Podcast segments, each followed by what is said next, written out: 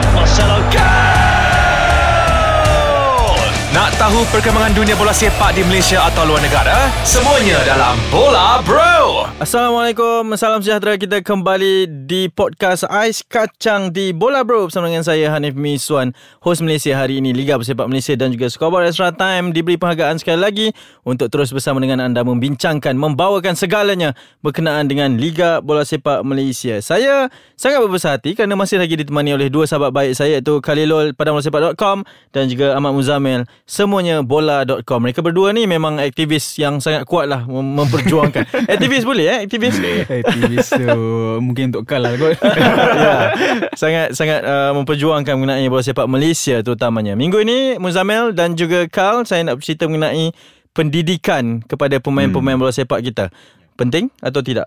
ya sudah tentu penting. Mm-hmm. Kenapa? Kenapa penting tu Muzamil? Sebab diorang ni main bola je kat atas padang. Ya, uh, ikut sentimen lama orang bola sepak Malaysia ni adalah uh, pemain bola sepak ni bila dia dah bermain bola sepak ni dia boleh cari makan dengan bola sepak. Jadi kenapa nak belajar kenapa nak perlu dapatkan ijazah semua kan. Tetapi bagi saya benda ni penting sebab kalau kita nak melahirkan pentadbir bola sepak orang yang memegang tampuk pemerintahan dalam bola sepak ni yang yang berakal yang bijak yang yang progresif hmm.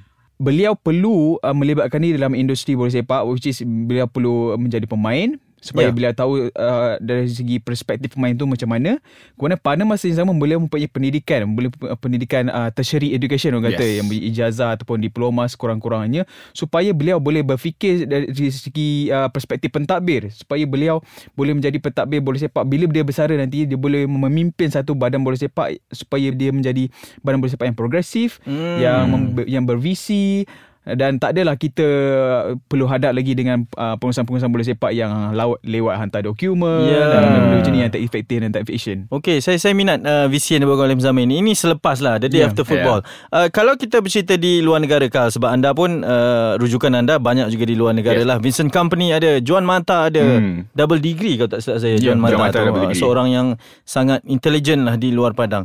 Tetapi mereka masih bermain bola. Hmm. Apa yang boleh dibawa oleh perkara-perkara seperti itu kepada pemain-pemain kita?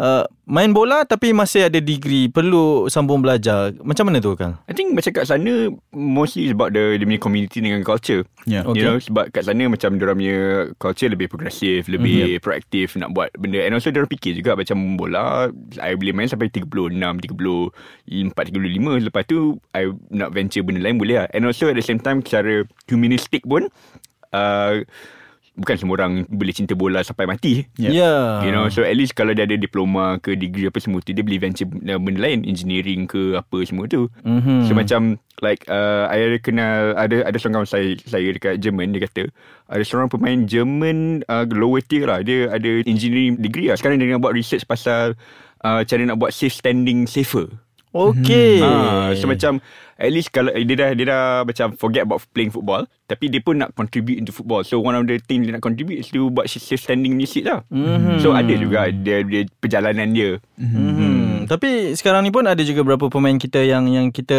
dikejutkan dengan mereka punya ijazah uh, penjaga gol PKMP. Mm. Brian TC Kiat kalau tak silap saya yeah. ada ijazah dari luar negara. Kita juga ada Mahali K Ruben uh, berapa pemain lain yang yang dah graduate dari universiti tempatan. Uh, tapi bagaimana kalau kita nak kaitkan mereka ni? Contohnya Mahali lah. Uh, hmm. bermain bola sepak ada ijazah. Macam mana kita nak ubah uh, stigma masyarakat bahawa dia ni pemain yang uh, kalau main pakai otak uh, berbanding dengan pemain-pemain lain yang main uh, macam mana uh, main sepak je macam tu. Hmm. Hmm. Benda ni berpunca kalau kita lihat persamaan antara pemain-pemain yang punya ijazah ni hmm. adalah mereka berasal daripada keluarga yang mempunyai mentaliti yang dan perspektif yang berbeza tentang pendidikan. Ibu yes. bapa mereka menekankan tentang pendidikan, mengutamakan pendidikan berbanding uh, perkara-perkara lain uh, dan benda-benda macam bola sepak ni uh, boleh datang seiring dengan pendidikan mereka tapi the core development of themselves is education. Jadi peranan ibu bapa sebenarnya penting. Kalau kita lihat uh, majoriti pemain-pemain bola sepak yang tidak mempunyai ijazah ni, mungkinlah ibu bapa mereka tidak berapa menekankan, mungkin ibu bapa mereka uh, masih memberi kelonggaran sama ada nak pilih bola sepak ataupun uh, apa kehidupan akademik kan.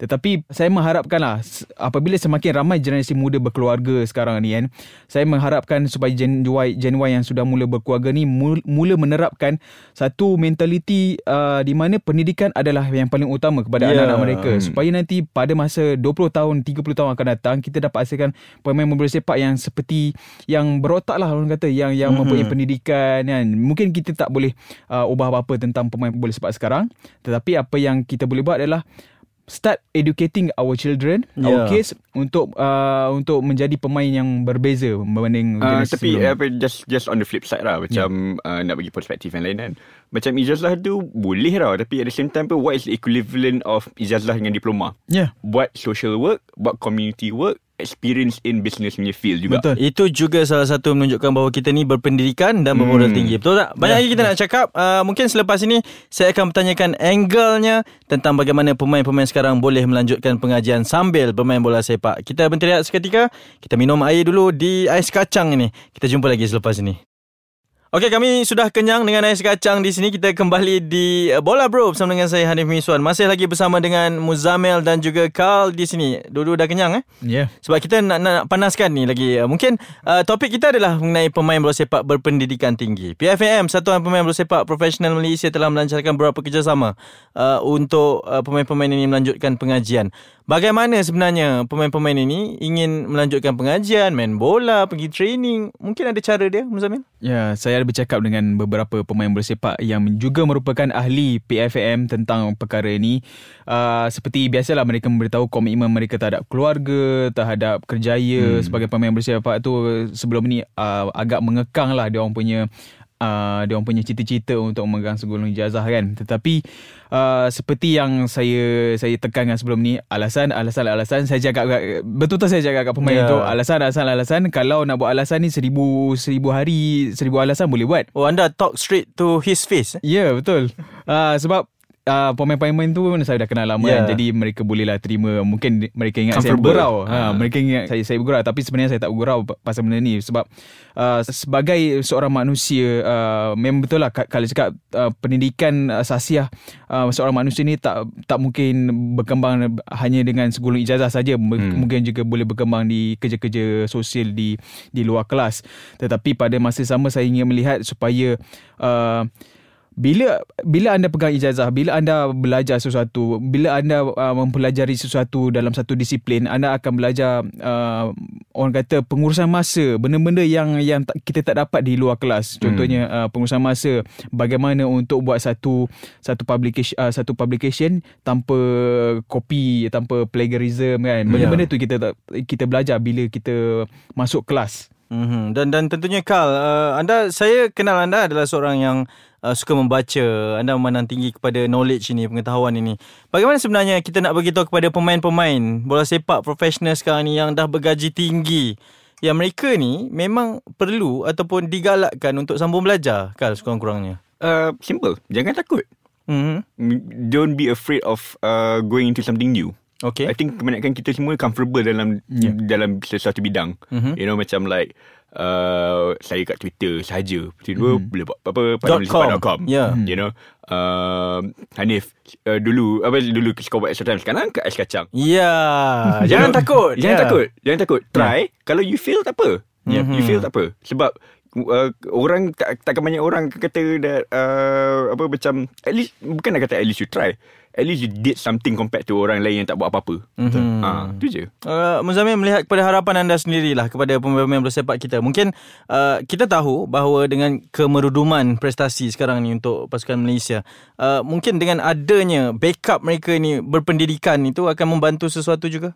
Ya, sudah tentu. Uh, terutamanya selepas kerjaya mereka sebagai pemain sepak tu tamat. Uh-huh. Uh, tapi pada masa yang sama juga uh, perlunya ada kerjasama daripada daripada Kementerian Pelajaran Tinggi, uh, daripada kerajaan, daripada FAM juga untuk supaya uh, avenue untuk pemain-pemain yang yang melanjutkan pelajaran ke universiti ni untuk bergelar sebagai pemain profesional tidak tertutup sebab sekarang ini sekarang ni kalau katakan saya seorang pelajar yang berusia 19 tahun yeah. dan saya ingin melanjutkan pelajaran ke universiti kemudian pada masa sama saya ingin juga bermain bersepak saya menyimpan cita-cita untuk menjadi pemain profesional. Apabila saya masuk IPT, saya hanya dapat main Liga IPT saja. Yeah. Hmm. Dan Liga IPT pun tak ada apa, apa scout daripada jurulatih kebangsaan datang turun tengok ke. Basically peluang untuk bergelar sebagai pemain profesional ni agak agak slim lah orang kata agak mm-hmm. tipis sekarang kalau kita lihat dalam senarai sepak Malaysia sekarang Amir Rizwan antara pemain yang lahir daripada sistem universiti kan ya Amir Rizwan touch K Ruben juga antara pemain-pemain mm. yang beraksi di universiti terlebih dahulu yeah. untuk terus meningkat uh, dengan lebih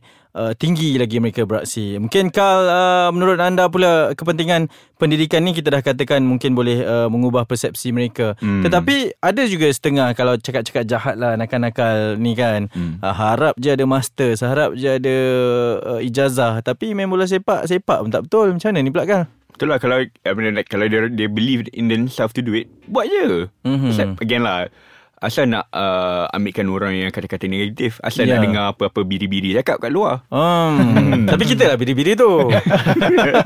Okay baik. Terima kasih kepada Muzamil Dan juga Khalilul Ketua Editor semuanyabola.com Dan padangmolasepak.com Sama dengan saya pada episod kali ini Di podcast Ais Kacang. Kepada anda Boleh ikuti kami Boleh download apps uh, Ais Kacang ini Di Google Play dan juga di uh, App Store untuk kita terus membawakan kepada anda sekali lagi segalanya tentang Liga Bola Sepak Malaysia bersama dengan saya di Bola Bro, Hanif Miswan. Terima kasih. Bye-bye. Terima kasih semua.